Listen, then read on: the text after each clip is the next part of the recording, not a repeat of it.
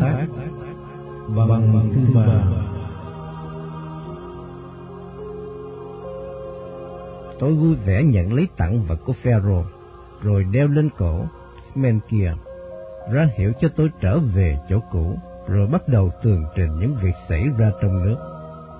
Hoàng đế Pharaoh chăm chú lắng nghe rồi phán, Này men kia, ta biết có nhiều việc cần phải giải quyết, nhưng ta tin ông có thể thu xếp những việc đó cho ta.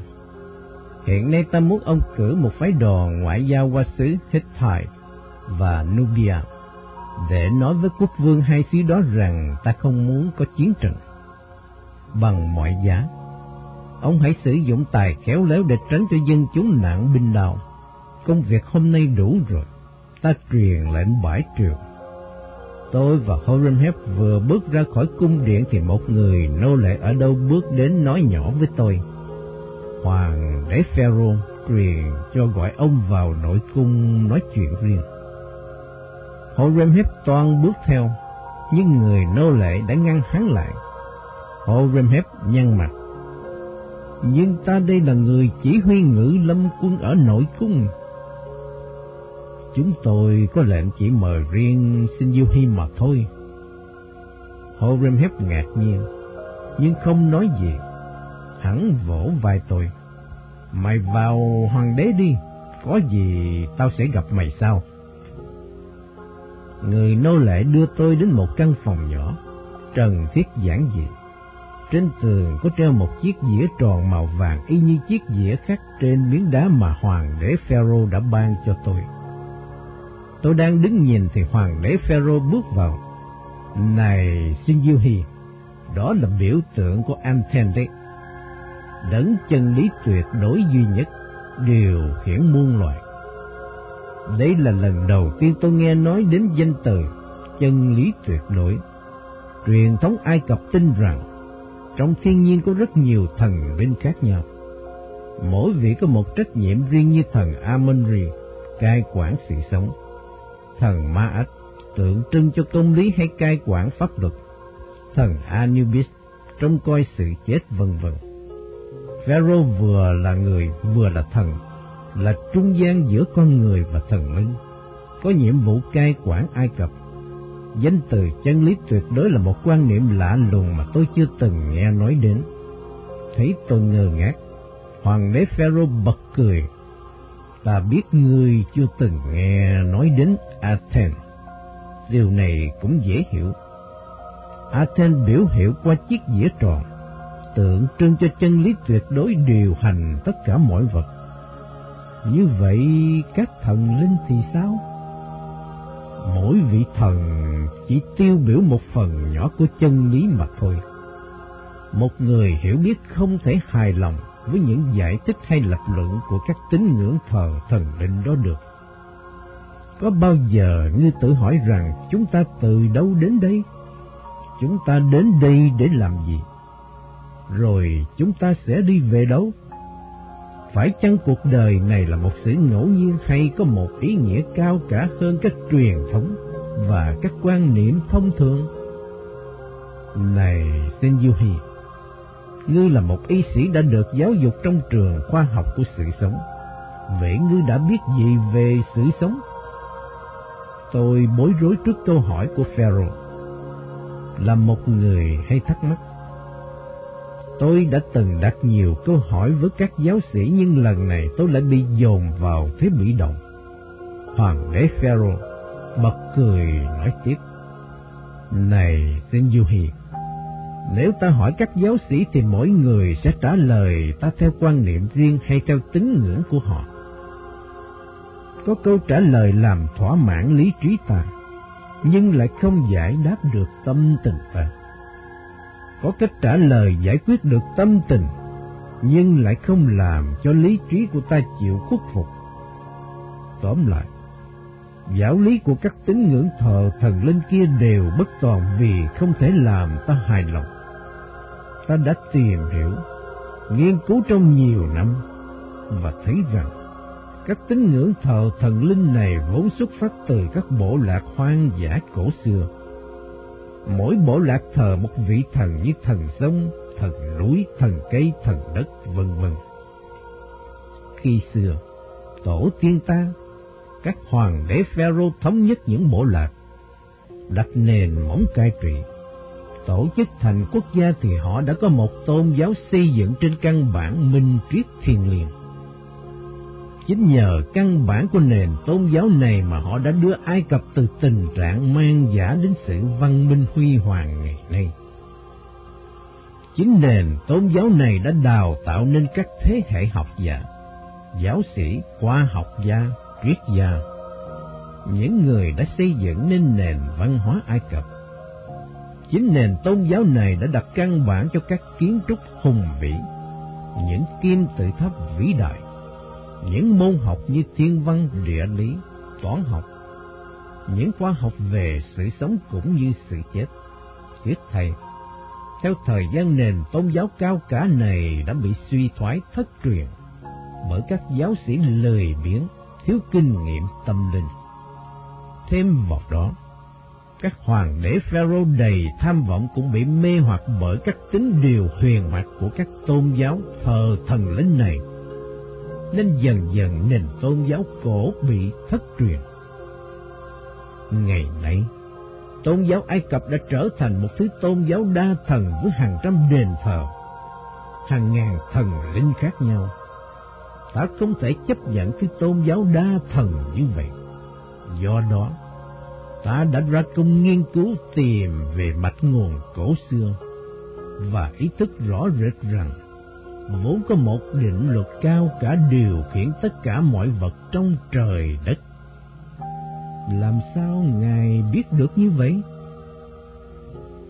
Để hiểu được sự thật này, đòi hỏi một công phu nghiên cứu đặt nền tảng trên một sự hiểu biết đứng đắn, không dựa trên những lý thuyết mơ hồ không dựa trên sự tin tưởng mà các giáo sĩ thường giảng dạy. Nó đòi hỏi một công phu tu tập và quan sát các sự kiện xảy ra trong thiên nhiên. Đó chính là lý do khiến ta ẩn cư trong sa mạc hoang vu với mục đích tìm hiểu cho ra những nguyên lý này. Nhưng nhưng hình như Ngài cũng đã đến trường khoa học của sự sống. Hoàng đế Pharaoh ngạc nhiên nhìn tôi. Làm sao ngươi biết ta đã từng thủ giáo tại trường khoa học của sự sống? Tôi giật mình, biết mình đã lỡ lời.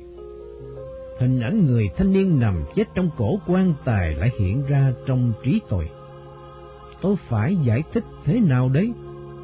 Làm sao một người đã chết lại có thể sống dậy và trở thành một pharaoh được? Trong lúc tôi đang bối rối chưa biết phải nói gì, thì mấy thấy, người nô lệ hầu cận đã bước vào nói nhỏ vào tay hoàng đế Pharaoh. Ông gật đầu vui vẻ. Hoàng hậu Nefertiti nghe ta nói về ngươi, và nàng muốn nghe chính ngươi kể về thân thế của ngươi. Ta biết nàng rất thích những chuyện như vậy. Hoàng đế Amenophis thông thả dẫn tôi đi qua những dãy hành lang dài có quân sĩ canh phòng nghiêm ngặt. Chúng tôi đến một căn phòng khá lớn với khá đông phụ nữ đang ngồi chờ đợi. Vừa thấy tôi, Hoàng hậu Nefertiti đã nói ngay. Ta nghe Pharaoh nói rằng ngươi có một thân thế rất ly kỳ. Ngươi hãy kể cho chúng ta nghe đi. Hoàng đế Amenophis mỉm cười nói nhỏ với tôi. Các hoàng phi, cung nữ sống trong cung, không mấy khi được ra ngoài nên rất thích nghe kể chuyện. Ta thường cho mời các nhà kể chuyện trứ danh khắp nước đến kể chuyện cho họ giải trí. Câu chuyện của ngươi là chuyện thật, hiển nhiên phải hay hơn các chuyện thần thoại rồi. Ngươi hãy kể đi. Tôi thông thả kể lại đời mình khi còn nhỏ theo cha tôi đi chữa bệnh như thế nào? Khi đi câu cá gặp Horemheb rồi kết bạn ra sao? Và khi trưởng thành đi học tại Abydos đã gặp những khó khăn gì? Tôi không phải là một người có tài kể chuyện, nhưng khi kể đến đâu, mọi người chăm chú theo dõi đến đó. thỉnh thoảng họ lại ồ lên, tỏ vẻ ngạc nhiên thích thú lắm. Về sau tôi mới biết đa số hoàng phi, cung nữ được tuyển vào cung từ nhỏ, ít có dịp tiếp xúc với bên ngoài. Cuộc sống êm đềm, bình thản trong cung khiến một câu chuyện, dù chẳng đặc biệt gì như đời sống của tôi, cũng trở nên ly kỳ hấp dẫn lắm. Tôi không nói gì về nguyên nhân khiến cha mẹ tôi lập gia đình, mà chỉ kể rằng khi cha mẹ tôi đi ngang qua sông Nai, nghe tiếng trẻ khóc và vớt tôi ở dưới sông lên như thế nào. Mọi người đang nín thở theo dõi thì bất ngờ có một giọng già lua vang lên. Này, xin Du Hi, ngươi có nhớ cha mẹ ngươi đã vớt ngươi vào lúc nào không? Người hỏi là một bà lão to lớn khỏe mạnh, nước da bánh mật, đang cầm một ly rượu lớn. Hoàng đế Pharaoh nói nhỏ với tôi, đó là mẹ ta, Thái hậu tài Dạ. Kính thưa Thái hậu, theo cha tôi nói thì đó là một ngày trăng tròn, khoảng đầu mùa gặt. Có lẽ tôi là con nhà thuyền chài vì tấm chăn lót được dệt bằng một thứ sợi chỉ có ở làng Pha Long, thuộc thượng lưu sông này. Là sao ngươi biết đó là loại sợi dệt ở làng Pha Long? Cha tôi nói chỉ dân làng Pha Long mới dệt loại sợi này. Nó được đan bằng tay và thắt lại bằng một loại nút thuyền chài đặc biệt. Thái hậu thay da ngửa cổ, uống cạn ly rượu rồi cười lớn. Thì ra ngươi là con nhà thuyền chài, hay lắm, hay lắm. Hoàng hậu Nefertiti vui vẻ, cứ kể chuyện hấp dẫn lắm. Từ nay mỗi lần có chuyện gì hay thì hãy vào đây để kể cho chúng ta nghe. Tôi là y sĩ, chỉ biết săn sóc bệnh nhân nhân bạn tôi Horemheb mới là người từng trải, quen biết nhiều, giao thiệp rộng. Hoàng đế Amenophis bật cười lớn. Ngươi thật là người tốt. Lúc nào cũng nghĩ đến bạn bè. Horemheb chính là kẻ đã giết sư tử để cứu ta. Để ngày mai ta gọi hắn vào đây kể chuyện. Khi tôi đem chuyện này thuật lại cho Horemheb thì hắn tỏ ra khó chịu. Làm sao mày có thể làm một chuyện ngu xuẩn như thế được? Mày tưởng tao thích kể chuyện cho lũ đàn bà lười biết đó nghe à? Tao thà đi đánh nhau với sư tử hay uống rượu với những kẻ xa lạ, còn hơn tốn thời giờ với đám phụ nữ vô tích sự đó. Nếu được gọi, tao sẽ cáo bệnh. Nhưng Horemheb không dám cáo bệnh khi được Pharaoh triệu vào cung. Mấy thay lần này, chúng tôi không được gọi vào để kể chuyện. Khi chúng tôi bước vào căn phòng nhỏ thịt hoàng đế Amenophis đang nói chuyện với hai vị võ quan đã già, râu tóc bạc phơ. Một người chỉ vào tấm bản đồ trên vách nói, Muốn hùng cường, chúng ta cần phải mở mang phát triển bờ cõi. Khi xưa, tiên đế đã từng mang quân chinh phạt Nubia, chiếm được nhiều hầm mỏ và tài nguyên thiên nhiên làm giàu cho Ai Cập. Hiện nay quốc vương xứ này đang có ý dòm ngõ nước ta. Chúng ta cần khởi binh chinh phạt ngay thì mới mong toàn thắng. Ông lão lại còn gật đầu nói thêm. Hoàng đế vừa lên ngôi. Cần có những thăng lợi to tát thì sự nghiệp mới vẽ vang được. Ở đời mạnh được yêu thua là lẽ tất nhiên. Lúc này binh lực chúng ta đang hùng cường. Chúng ta cần lợi dụng cơ hội. Hoàng đế Pharaoh bình tĩnh nói, luật của kẻ mạnh sẽ khiến cho xã hội trở nên một bãi chiến trường. Nếu mọi người tiếp tục chém giết lẫn nhau thì xã hội sẽ như thế nào? Nhưng thưa Pharaoh, đó là luật thiên nhiên. Người ta tranh đâu để sống còn. Hoàng đế lắc đầu ôm tồn nói. Các ông đã biết gì về luật thiên nhiên? Nếu mạnh sống yêu chết thì sư tử là giống mạnh nhất ác phải sống và hôm nay thuộc giống yếu đã phải chết hết. Nhưng chúng đâu hề chết. Ta đã quan sát và suy nghĩ về điều này rất lâu. Luật của kẻ mạnh chỉ có giá trị giới hạn, nhưng không phải là sự thật. Nhưng trong thiên nhiên, sự tranh đấu là lẽ thường tình sư tử giết khô nay thì chúng ta cũng giết người Hittite hay Nubia.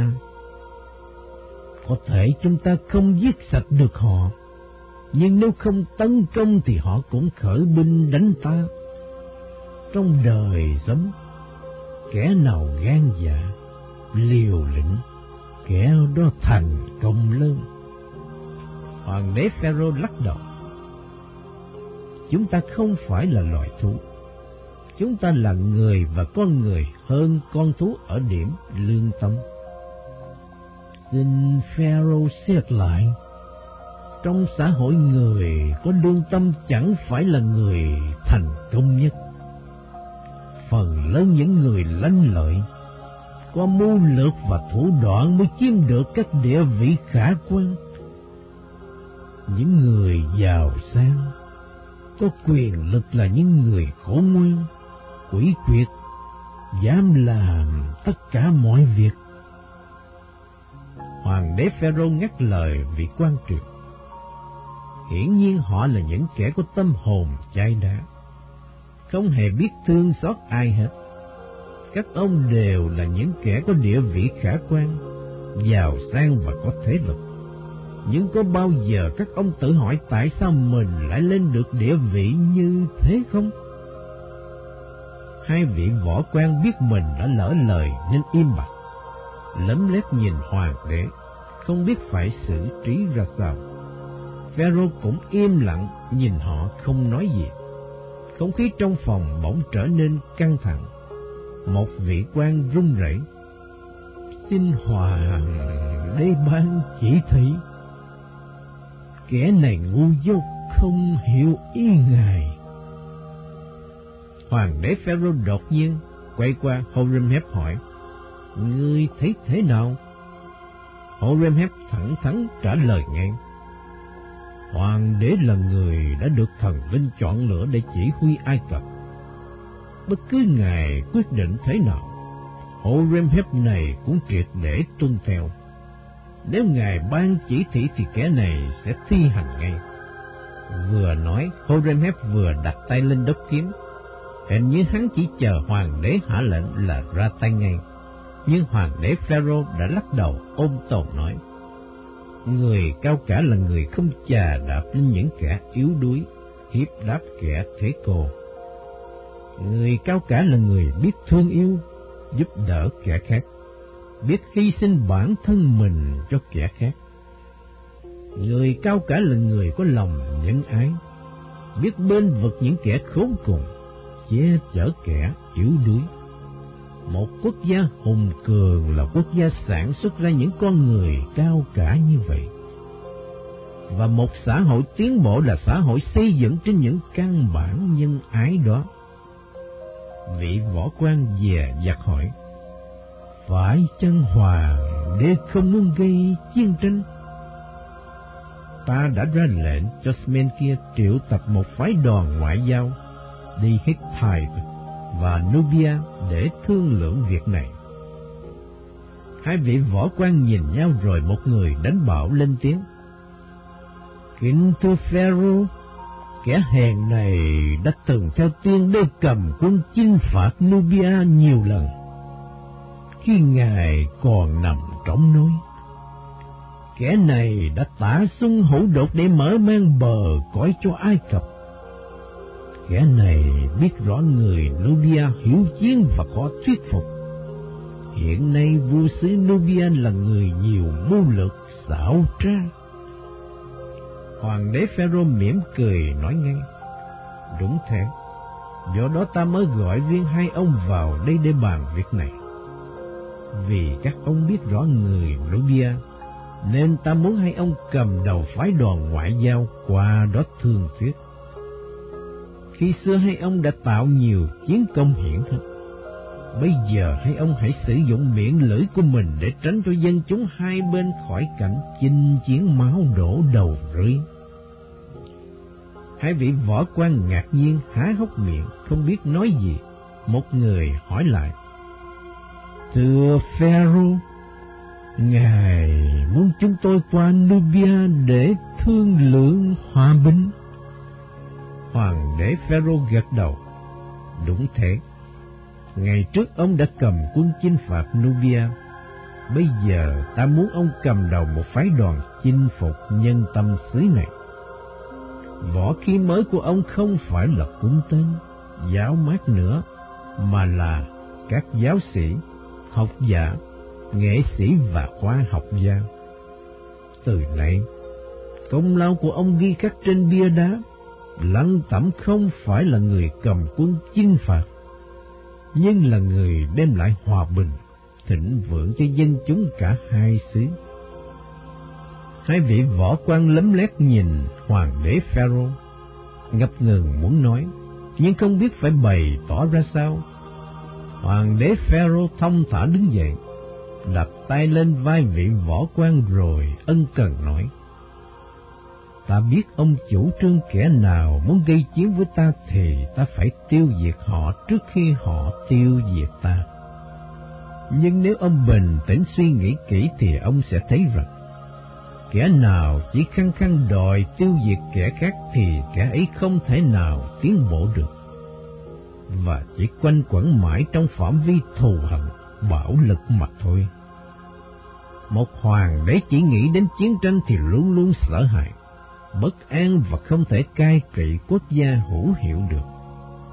Một quốc gia chỉ chuẩn bị cho chiến tranh thì không thể tiến bộ về các phương diện khác được. Các ông phải biết trách nhiệm hoàng đế rất lớn. Sự thịnh suy của quốc gia đều nằm trong sự suy xét và quyết định của người này. Một hoàng đế chỉ lo củng cố quyền lực của mình qua chiến tranh, thù hận, thì quốc gia sẽ suy kiệt, thoái hóa, dân chúng sinh lầm than khổ cực.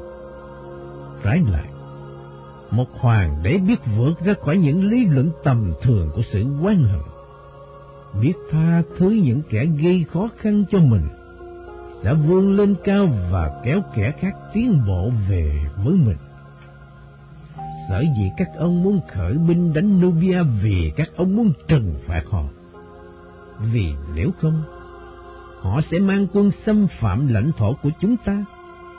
Hiển nhiên người Nubia muốn đem quân đánh chúng ta vì nếu họ không ra tay trước, có lẽ chúng ta cũng sẽ xâm lăng xứ họ. Cái vòng luẩn quẩn của chiến tranh cứ thể tiếp diễn, chẳng ai chịu nhường hay. Kẻ thắng thì vinh quang, người thua thì nhục nhã và thù hận. Cứ thế kéo dài, từ đời này sang đời khác, biết bao giờ chấm dứt. Tuy nhiên thắng bại được thua chỉ như thời tiết, đến rồi đi. Lần này quân ta thắng, lần khác quân ta thua rốt cuộc chỉ có dân chúng là chịu thiệt thòi. Là hoàng đế, ta quyết định phải chấm dứt cái vòng luẩn quẩn này. Ta sẵn sàng bỏ qua mọi sự, dù phải chịu đựng nhiều thử thách. Các ông đừng cho rằng ta hèn nhát mà phải chịu đựng. Lúc này binh lực nước ta hùng cường, nhưng ta sẽ không gây chiến vì ta muốn cho người Nubia hiểu lòng ta. Khi họ hiểu ta, họ sẽ từ bỏ giấc mộng xâm lăng và rồi mọi sự sẽ đổi khác. Ta biết mình mới lên ngôi Pharaoh, cả Ai Cập muốn xem ta sẽ làm gì. Họ sẽ đánh giá ta trong lúc này và sẽ có dư luận cho rằng ta hèn nhát, sợ hãi. Nhưng ta sẵn sàng chịu đựng vì sự đau khổ sẽ làm ta dũng cảm hơn ngay cả những nước chư hầu khác cũng sẽ chê bai ta, nhưng ta sẽ nhẫn nại, vì sự nhẫn nại sẽ làm cho nội tâm ta phong phú hơn. Này các ông, sở dĩ ta làm thế vì ta đã biết rõ đâu là sự vĩnh cửu thực sự. Ta mong các ông hiểu sự khó khăn của ta trong những ngày sắp tới và giúp ta hoàn thành sứ mạng của ta đối với Ai Cập.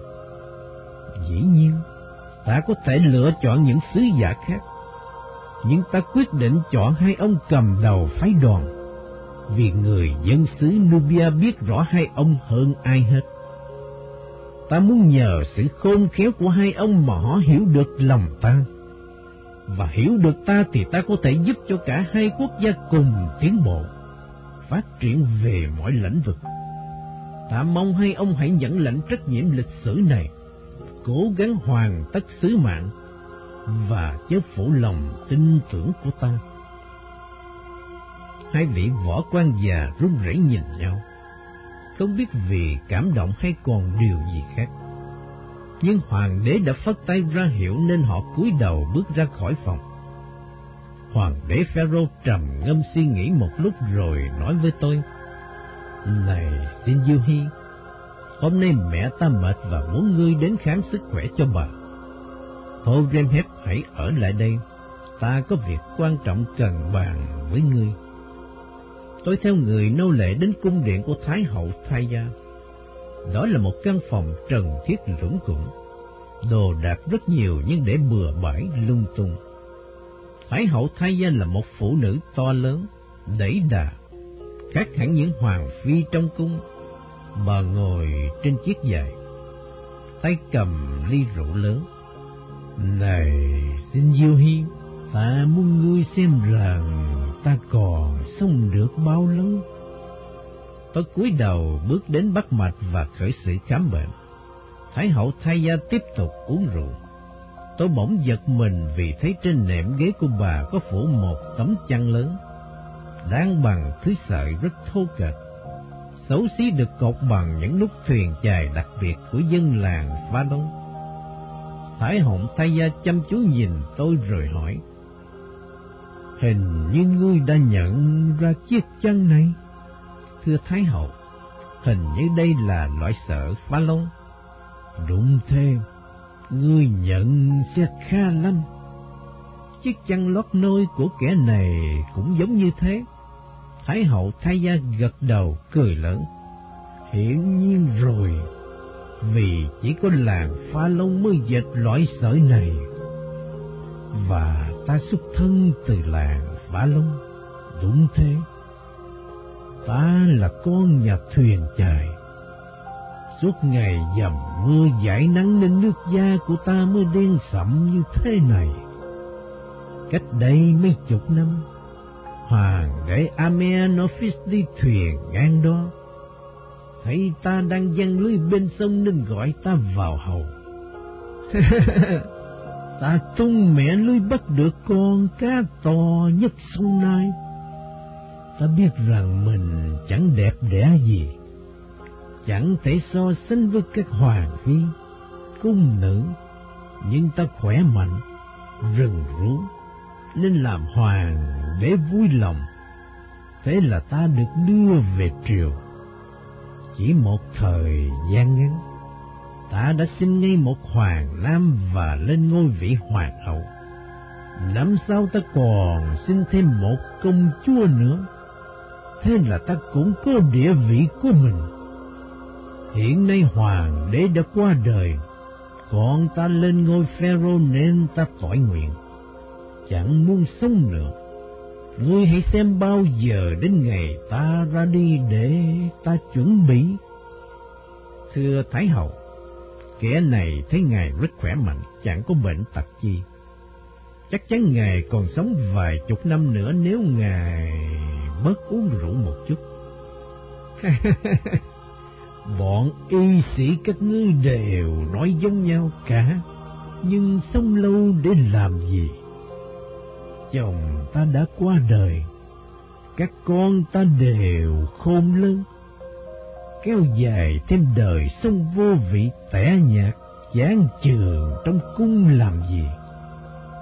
Ngươi hãy bào chế cho ta một viên thuốc độc để ta trả nợ đời cho xong. Tôi chưa kịp lên tiếng thì một giọng nói rỗn rãng vang lên. Này xin du hi Ngươi chớ nghe lời mụ già đó bà ta say rồi. Tôi giật mình quay lại thì thấy một thiếu nữ còn trẻ, dáng người to lớn, mặc võ phục tay cầm chiếc roi da đang bước vào. Thái hậu thay da bật cười. Đó là con gái ta, công chúa Beckham. Ta vô phúc sinh ra một đứa con trai hiền lành như con gái, và một đứa con gái hung hăng như con trai. Công chúa Beckham cười ha hả. Mẹ muốn nói rằng con mới xứng đáng làm pharaoh phải không? Anh Amenophis hiền lành quá, không thể lãnh đạo Ai Cập được. Trong hai đứa bay đứa nào làm pharaoh cũng được. Riêng ta chỉ muốn chết cho thật nhanh mà thôi. Nhưng đàn bà đâu làm pharaoh được. Do đó con cần phải lấy chồng để chồng con làm pharaoh. Phần con chỉ đứng ở phía sau ra lệnh cho hắn mà thôi. Thái hậu thay gia lắc đầu, cười lớn. Đứa nào lấy mày chỉ khổ thôi. Mày ngang bướng, hung hăng lại ham chủ võ nghệ. Suốt ngày đi đánh nhau với các binh sĩ. Ai lấy mày về để mày xe xác nó hay sao? Tôi ngượng ngùng không biết phải làm gì. Từ trước đến nay tôi chỉ tiếp xúc với những phụ nữ đến nhờ tôi chữa trị chứ đâu biết phải làm gì với những phụ nữ như thế này.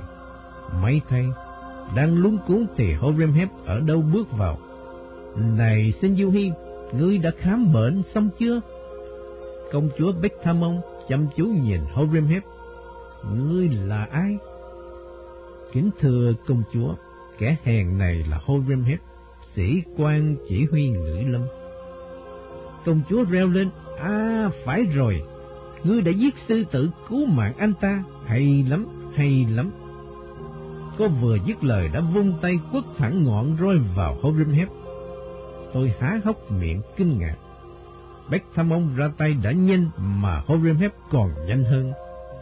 Hắn đưa tay ra bắt trúng ngọn roi nắm chặt khiến Bách Tham Ông loạn chọn xích ngã. Cô cười lớn. Khả lắm, khả lắm. Ít ai tránh được ngọn roi của ta. Ngươi hẳn là người có bản lĩnh Horemheb vội vã cúi đầu, xin công chúa tha tội. Kẻ này trót dại, đó chỉ là phản ứng tự nhiên. Không sao, không sao đâu. Bách Tham ném cây roi xuống đất. Horemheb vội cúi xuống nhặt lên. Nhưng công chúa thừa thấy tung chân đá mạnh vào người Horemheb. Một lần nữa, tôi trợn mắt kinh ngạc. Nhưng Horemheb lại nhanh nhẹn xoay người tránh được cái đá song phi đó. Thái hậu thay gia quát lớn. Thôi dừng tay lại, như thế đủ rồi. Công chúa Beckham thẳng nhiên nói, ta chỉ muốn xem ngươi có xứng đáng chỉ huy quân ngữ lâm không. Horemheb cười nhạt không nói gì, nhưng tôi biết mỗi khi hắn cười nhạt là đang mưu tính một việc gì. Hắn cúi chào Thái hậu và công chúa rồi ra hiệu cho tôi đi theo. Ra khỏi cung hắn nắm tay tôi nói nhỏ, hiện nay Pharaoh còn phải đương đầu với nhiều khó khăn. Là người chỉ huy ngữ lâm nên tao rất bận, không thể tiễn mày về Thebes được. Tuy nhiên thỉnh thoảng có dịp mày nên ghé qua đây thăm tao. Tôi trở về Thebes, tiếp tục công việc săn sóc bệnh nhân như xưa. Hôm đó tôi và Kepta đang mang tiền phân phát cho người nghèo trong xóm, thì một thiếu nữ đi ngang nhìn tôi mỉm cười. Hình như tôi đã gặp cô này ở đâu nhưng không sao nhớ được. Khép ta thấy vậy liền vẫn hỏi ngay.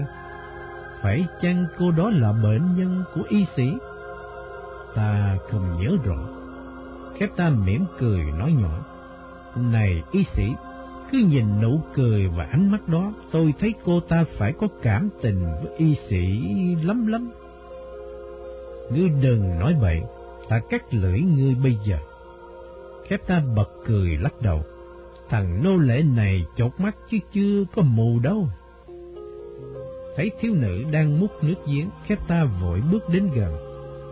Ông chủ tôi đi đường xa khát nước phiền cô cho mượn cái gáo múc nước. Thiếu nữ vội trao cho khép ta chiếc gáo nhỏ. Trong lúc khép ta múc nước, cô ta vẫn nhìn tôi mỉm cười khiến tôi bối rối.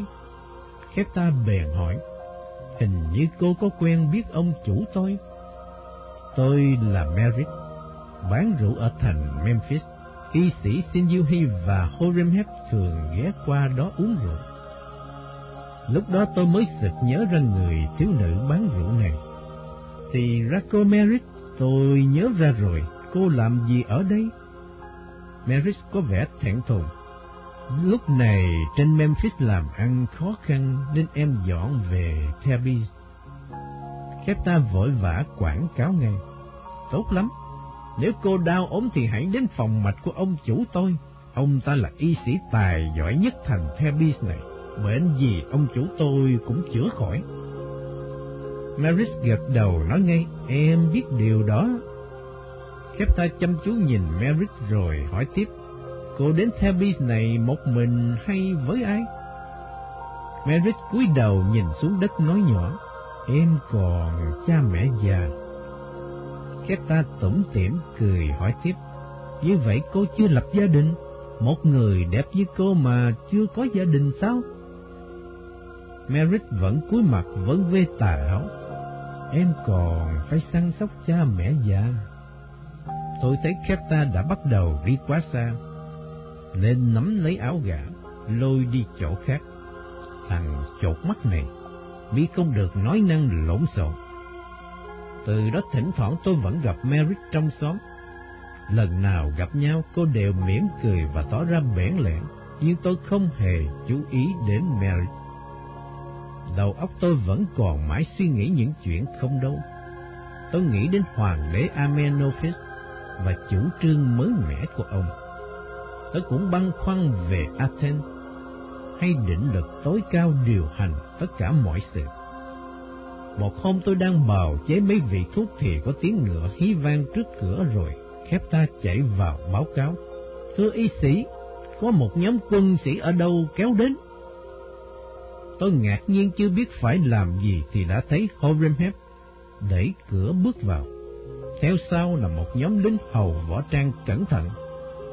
Này Shinjuhi, tao có việc cần bàn riêng với mày. Chuyện gì vậy? Horemheb phất tay ra hiệu cho lính hầu bước ra ngoài canh phòng cẩn thận, rồi ngồi xuống cạnh tôi. Tao biết mày chỉ phục vụ cho người nghèo, nhưng lúc này tao cần một y sĩ tinh cẩn ở bên hoàng đế. Tại sao? Horemheb hạ giọng nói nhỏ. Chắc hẳn mày cũng biết hoàng đế Amenophis không được khỏe lắm. Ngài mắc chứng động kinh, thỉnh thoảng lại lên cơn, chân tay co quắp miệng sùi bọt. Đây là bí mật quốc gia, phải được dự kiến. Ngày trước chúng ta đã chẳng suýt chết khi cứu chữa cho ngài ở sa mạc đó sao? Nhưng trong triều đã có các ngữ y tài giỏi rồi. Horemheb gật đầu. Đúng thế, nhưng tao không thể tin những người đó được. Tại sao? Vì hôm trước tao phát hiện ra một âm mưu đầu độc hoàng đế. Cái gì? Ngài có sao không? Horemheb lắc đầu. Mấy là âm mưu kịp thời bị phát hiện. Thằng nô lệ vừa bỏ thuốc độc đã bị phát giác. Tao đích thân điều tra và tóm được một số kẻ phản nghịch. Nhưng nhưng phe nhóm của hoàng thân Kira đã bị bắt cả rồi. Horemheb ghé sát vào tay tôi. Không phải phe kia ra đâu, còn những nhóm khác trong bóng tối nữa. Trong triều có nhiều phe nhóm tranh chấp lẫn nhau. Ngay cả tể tướng Smen kia cũng bị ám sát hụt mấy lần. Sự việc triều đình phức tạp chứ không giản dị như mày nghĩ đâu. Nhưng tại sao như thế?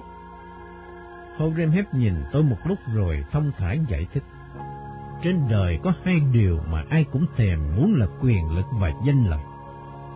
Khi hoàng đế sắc phong cho Smen kia, một người ngoài dòng họ, chức vị tể tướng thì ngài đã làm phật ý nhiều người trong hoàng gia đang thèm muốn địa vị này.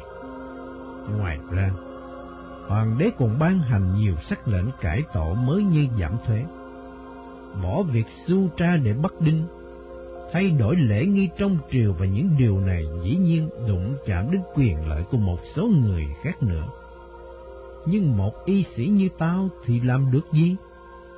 Horemheb nói nhỏ, trong tình trạng đầy xáo trộn, bất an hiện nay. Tao không tin ai cả, trừ mày. Không hiểu sao tể tướng Smen kia cũng tỏ ra thích mày và hoàng đế vẫn thường nhắc đến mày luôn. Tiếc quá, mày chỉ muốn sống thanh bần. Nếu không đã có biết bao cơ hội để tiến thân rồi. Nhưng nhưng tao đã quyết theo gương cha tao. Horemheb vỗ nhẹ lên vai tôi. Tao biết điều rõ nhưng lúc này Ai Cập cần mày. Hoàng đế cần mày và tao cũng cần mày. Tao mong mày hãy suy nghĩ lại. Hiện nay hoàng đế đang đi Niken chọn đất để xây mộ. Niken ở gần đây, và có lẽ đã lâu không gặp mày nên ngài muốn mày đến đó đàm đạo với ngài ít lâu. Theo truyền thống, khi một pharaoh lên ngôi hoàng đế là lập tức lo tìm đất để xây mộ cho mình. Việc xây cất này hết sức quan trọng, vì một triều đại vua chúa thường được đánh giá qua những công trình xây cất. Người Ai Cập tin rằng linh hồn con người vốn bất tử và chỉ khoác lấy thể xác để làm một số việc nào đó thôi. Việc này có thể là cai trị quốc gia như trường hợp các pharaoh, hoặc trồng trọt, săn bắn, đánh cá, xây cất như trường hợp thường dân. Sau khi chết, con người sẽ được phán xét, định công luận tội trước mặt thần Osiris. Tùy theo việc làm của họ, khi sống mà họ sẽ được dẫn dắt đến những cảnh giới tương xứng. Vì đời sống ở cõi trần chỉ là phần nhỏ của một đời sống khác bao la rộng rãi hơn. Nên các vua chúa đều chuẩn bị rất kỹ cho đời sống sau khi chết này. Khởi đầu, người ta soạn thảo kế hoạch xây cất dựa theo niên lịch của các nhà chiêm tinh. Mọi việc xây cất tại Ai Cập đều được soạn thảo theo họa đồ của các nhà chiêm tinh trước khi giao cho thợ xây cất chuyên môn. Nhà chiêm tinh Ai Cập không phải chỉ nghiên cứu về tinh tú mà còn phải chuyên môn về toán học, vật lý học, địa lý học và cả kiến trúc nữa.